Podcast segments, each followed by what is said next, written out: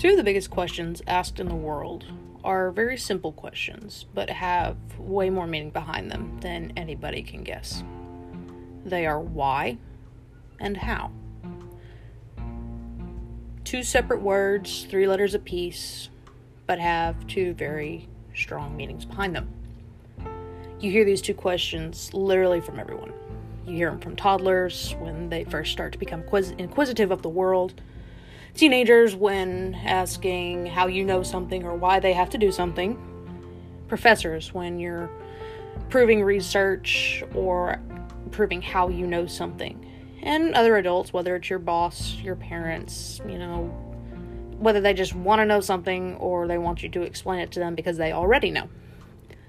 It's just a big part of life. So, what happens when non believers ask believers those questions about Jesus? How do you know he exists? Why do you believe in him? My name is Cheyenne Black, and this is the Off Kilter Christian.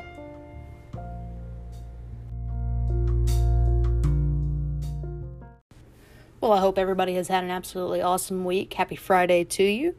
Uh, if you're listening to this on another day, happy whatever day that is you're listening to it. You know, nothing says you got to listen to it when it comes out, but I hope you do listen to it at some point. For those of you who are regular listeners, I just want to give a big thank you to you. You don't have to spend that time with me during the day that you do, but I'm very glad you chose to do so. And I just want to say thank you. We are growing slowly, but you know, slow and steady wins the race if you read The Tortoise and the Hare as a child. So, like we said in the intro, two of the biggest questions are how and why. You hear them asked a lot. One of the biggest questions from people who may not necessarily believe or have their doubts or know something is out there but aren't sure what it is. In the case of one of my friends, how do you know he exists? Some people have had personal experiences, miracles happen to them, miracles happen to somebody else that they heard the story and it just absolutely moved them. And you also hear why do you believe? A lot of the responses to this question are I was raised this way. You know, you grew up in the church, you grew up, you know, Methodist, Catholic, Pentecost, Baptist, non-denom, Episcopalian, whatever, you know, you your your automatic response was, "Well, I was raised in the church." Okay, I mean that's a valid response. It's true. Or a lot of people will say, "Well, I just do." Like, you know, you never really thought about why you actually believe. And you know, some people who give those responses you know they they have personal experiences that they really don't want to share. They're very personal to them or they may still be very you know recent and raw and just don't want to get into the emotional side of that and that is totally fine. Nobody in the world is making you say why you believe. But oftentimes what i've found and i've found this in my own experience is when you walk away from that conversation sometimes you think well why do i believe? How do i know is it just because I went to church on Sundays and Wednesdays and went to youth camps or went to youth nights at the church and just that's all I knew? How do I really know? And, you know, if you're questioning it, you know, that's. I want to say it's normal, and I may step on toes with that because it's in human nature to question. It's in human nature to be inquisitive. And this is, you know, the off kilter Christian, so we're most definitely not your standard, you know, cookie cutter Christians. If you have an image of that, great. If not, oh well, whatever. But, you know, I think that part of, you know, how do I know? Why do I believe? That that self questioning is becoming more and more common as time goes on. But, you know, we can fix that um, my generation, particularly, I'm a very, very early Generation Z. I'm too young to be a millennial, but I am way too old to be a Tide Pod eater, as I like to joke with my family. You know, we go back to that, and, you know, a lot of us were raised in the church, which is cool. You know, I went to the same church pretty much my entire life until I got older, and then I started kind of bouncing around, but I never really stopped to think, how do I know? And when I sat down to write this, you know, in the past couple of months, I've really worked on my walk with God and I've kind of faltered a little bit in recent events, but I've got back on there, got back on the wagon, and I'm going good and going strong. You know, when I sat down to, and when I sat down to write this episode and to plan it, I thought about how I knew God existed. And I have my personal stories, which I'll share later with you. But in order to, you know, really cover what I'm trying to say here without my rambling, you know, we have to make a conscious effort to seek God in our lives. Okay? We can't just pray when something gets hard or when we want something and expect it to happen. No, we have to have that relationship with him you know read the bible read other texts of from other people i've got a couple of them sitting on my nightstand next to my bibles and you know i listen to different podcasts and i you know i i try to immerse myself in that world at least a couple hours a day because that's my time that's what i do and that's what i'm trying to do with this is maybe help people connect a little bit with him the same way that other things have helped me connect. So, to move forward, so to speak, you know, looking at that conscious effort to build that relationship, I want to share with you story from the book of Exodus. Okay, this is Exodus chapter 3, and it is Moses and the burning bush. I'm going to cover chapter 3 and a little bit of chapter 4. Okay, so if you don't know the story, uh, this was before Moses parted the Red Sea through the work of God. This was before the plagues of, on Egypt and the plague of the firstborn and the locusts and the toads, frogs, you know, all the really just nasty stuff that happened. This was before all of that. Okay? So, kind of the premise to it, and this is in chapter 3. If you've got, you know, pen and paper next to you, I'd write these down. It's a really great story to read. Um, so, Moses in the burning bush, Exodus chapter 3. While Moses was out tending his father in law Jethro's flocks near Mount Horeb, he sees a bush burning off in the distance. This was caused by an angel of the Lord came down, set fire to the bush. Okay? But the bush itself was not like actually burning.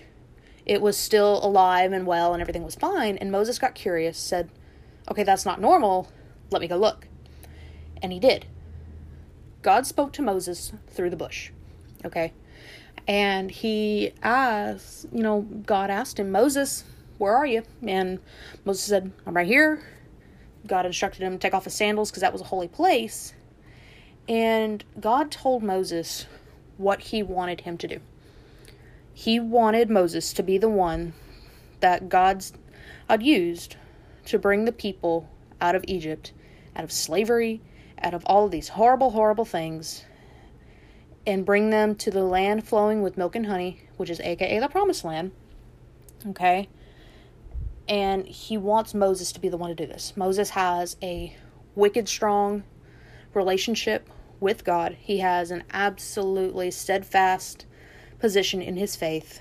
I mean, he went towards the burning bush, and when it talked to him, he said, "Yes, can can I help you?" I mean, he he was, in my opinion, one of the most faithful servants of the Lord, and I believe he, and don't quote me on this, was the only prophet or servant of the Lord to actually see the Lord's face.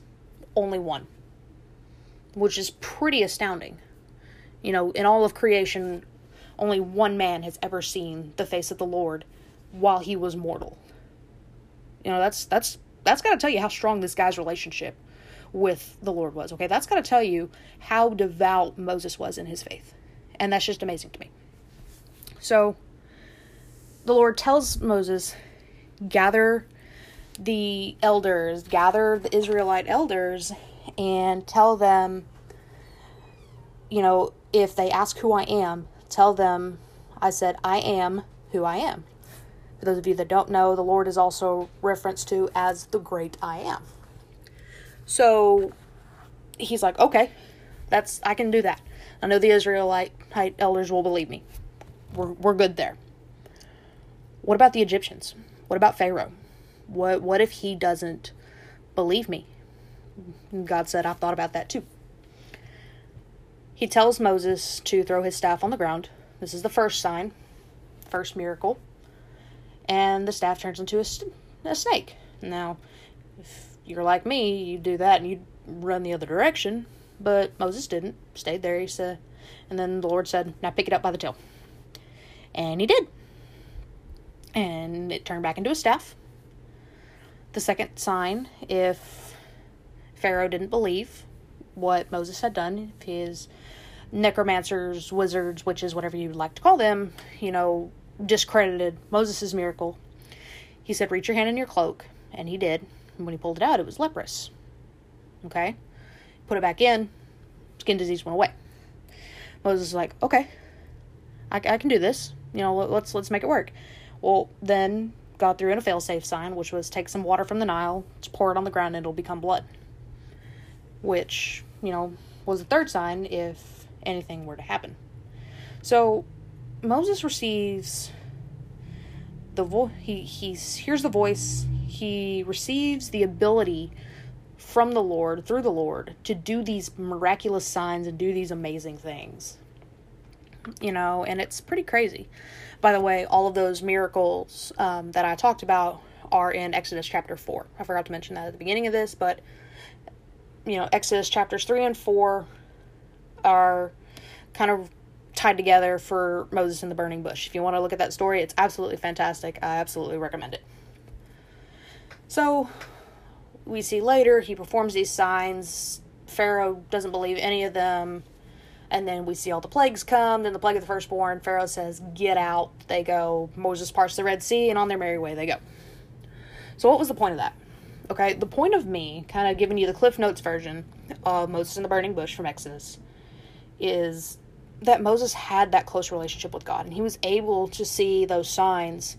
You know, he was able to talk to God through a burning bush. He was able to throw his staff on the ground and it turned into a snake. And then when he picked it back up by the tail, it became a staff again. You know, the, the water into blood, the leprous skin, you know, all of those things. He was able to do that because Moses had that close relationship with God. And this 100% would not have happened if he did not have that, that close of relationship with him. Okay? So, you know, this is all about you know getting closer to god if you're somebody who's on the fence or doesn't know where to start or you're somebody who got away from the church and got back. In the last few episodes i have really talked about building that relationship and how crucial that is in your walk with god. You have to build a foundation in order to be successful. Think of it like building a house. You don't start on the roof first okay? What has the roof got to stand on? Nothing okay? They pour the foundation they lay the pipes, they, they do all that stuff. And then they start working from the ground up. And building a relationship with God is like that too. You know, only then after you do that do you have those experiences, do you get those those signs or those feelings or even hear him speak to you. And it's it's such a crazy experience. I want to tailor off a little bit and give you guys a few personal anecdotes of my own from my walk with God, you know, from my life. And these are the ones that I remember very vividly that are very significant. So, you know, don't think I've only had a few because I, I, promise you I've had more, but these are the ones that I think are the most significant and these are the ones I remember the most vividly. Um, so about 10 years ago, about 10 and a half years ago, we unfortunately lost my grandmother.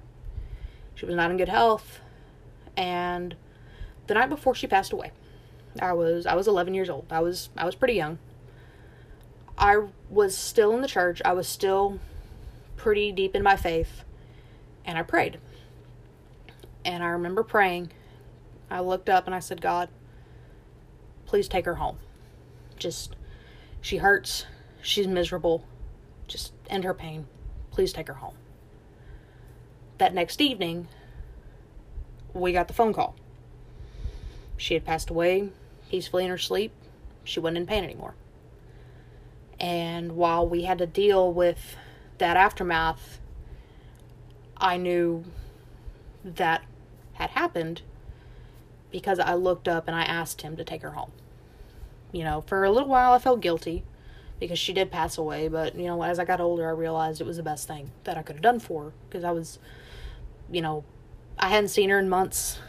We knew it was coming soon I just asked God to, you know, stop her suffering you know, take that pain that she was feeling, kind of put it on my family a little bit with the grief and the loss of a loved one. And, you know, 10 years later, we've we've moved past it. Everything is great. We we all miss her. We all think about her, but you know, things happen. 10 years later, this is this is in much more recent history. I got back into the church.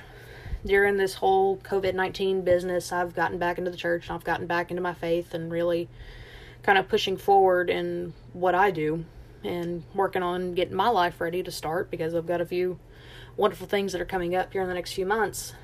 I was sitting on my bed. I'm the only person in my house who attends church service, so to speak, and I have attend and you know as, as i say attend i've got my fingers up doing air quotes because we're all still doing virtual stuff right now i was watching the service online and it was on facebook live and i'm sitting there and our pastor pastor mize said go on and put your hands up to him and worship him. Well i did that and i closed my eyes and i just put my hands up and i was worshiping and i felt god wrap himself around me like you would wrap around a blanket around somebody's shoulders like you know if you see him cold or you would you know you're on a date and you're walking your so back to their apartment or something and they get a little cold you put their jacket your jacket around them you know how you just kind of drape it over their shoulders that's what it felt like and i remember it because it was just the most surreal thing in the world like my heart skipped a beat but i felt comfort and i felt whole and I talked about it later with somebody from the church. And I told him, I was like, dude, I felt him. He's like, well, what do you mean? And I told him, I said, I felt this, like God wrap himself around me during that. He said, he wants you to come deeper. He wants you to make your relationship deeper with him. He wants you to come back. And I said, no problem. I mean, I jumped headlong into everything else. You know, and then a month after that, it was a Saturday morning, maybe, I don't know. But I was laying in bed, and I was kind of half in, half out. I was slowly waking up. And I heard my name. In my head, I heard a male voice say, Cheyenne. And for a second, I thought, what is a memory of my dad doing? Okay, because it was a real deep voice, and my dad, he's a he's big guy, real deep voice, and I thought to myself, no, that's too deep to be dad. and I think it was God who, you know, was was saying Cheyenne, like he was telling me, come on, get up, you know, like a dad would say, because you know he is our father. You know, he was saying, come on, get up and I sat bolt upright in bed and I was just sitting there going, wow. And I, I remembered it.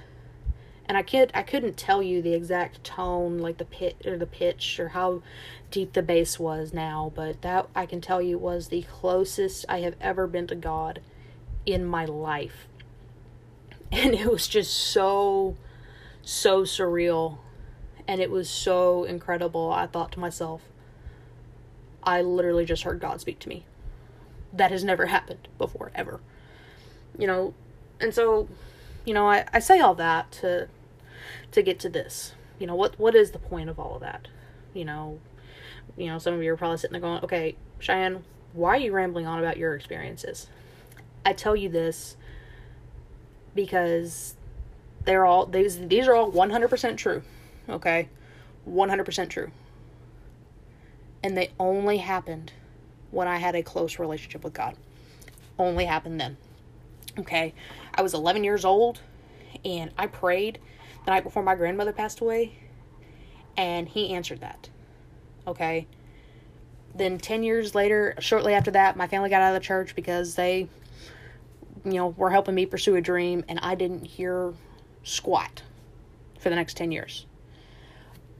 Because that's my fault. You know, I you know, I, I got I, I got away from church, I got away from it all, and it just, you know, that's just kind of the consequences of it. You know, when I got back into it a couple of months ago, it was so crazy because I've experienced those two things in a very short amount of time. But again, I tell you this because I had that close relationship with him during those times. And so he answered. He answers on his own time to begin with. Okay, so I'm not saying if you pray, it's going to be answered the next day, like in the case of my first story. But, you know, he does answer. You just have to have that close relationship with him. You know, God showed himself to me in his own way during those times.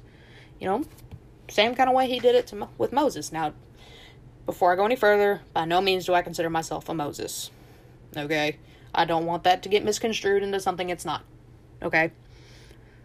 But, you know, he showed me signs when I needed them to prove his existence, the same way he did to Moses, and the same way, you know, he gave Moses those abilities to prove to Pharaoh that, like, hey, your gods don't exist, bud. I do. You know, it's it's really kind of crazy how he does all that stuff. One verse I want to leave you with today is from the book of Romans. And this is actually one of my uh, favorite verses. I actually um fun fact about me is I collect decorative crosses. And one of the ones I have that is hanging up on my wall has Romans 8:31 on it. And it is if God is for us, who can be against us? Okay? And I to me that kind of reverberates because, you know, I don't know, I just to me it fits because you know, when you have that relationship with them and you see those signs and you know, you see it all. It just it makes sense. It's like, well, these things are happening, but I know God exists and I know he's with me, so what what's life going to do? Hit me with your best shot, you know, cued Joan Jett, right? But it's okay, you know, to to not, you know, be close with him, I guess. I don't know. But it's so much better if you are. To me, it is so much better. Like, during those 10 years when I was gone, like, I knew he was there, but I didn't have that active relationship where I sought him and I did those things. You know, if you're somebody that just absolutely does not believe science does not prove this, this does not compute, then I, you know, I can't change your mind. You know, only you can do that. But it's so much better if you have that relationship with him because of all of these things that he has done. I mean, there's literally there are literally 66 books in bound that are bound in one volume proving his existence and there are still marks in Israel and the Middle East today of his miracles. You can actually go to his tomb, y'all. I had a pastor do that once and I saw the pictures and it was just absolutely crazy. But, you know, even if you don't believe my story, you know, you don't believe my stories, you don't believe my testimony, or you don't believe my views on it, maybe talk to somebody that you're close to. Talk to a friend who's heavily religious. Talk to your parents if they're religious. Aunts, uncles, grandparents, you know, godparents, you know, whatever. Talk to pastors. You know, there's there's a million different things that can prove that he exists. You know, I have my personal stories to know that he does. And I guarantee you I wouldn't be the person I am today if I didn't have those experiences. And I sure wouldn't be doing this. You know, but that's that's a you call. It's always going to be a you call. Okay, this isn't called the perfect Christian or how to be the perfect Christian. This is called the off kilter Christian okay, we're not perfect. Nobody in this world is. And, you know, it's okay. But I'm telling you, bottom line, and the whole premise of this is having that relationship with God is the absolute foundation you need to have an amazing, incredible life. And you know, there's just there's no other way I can word that.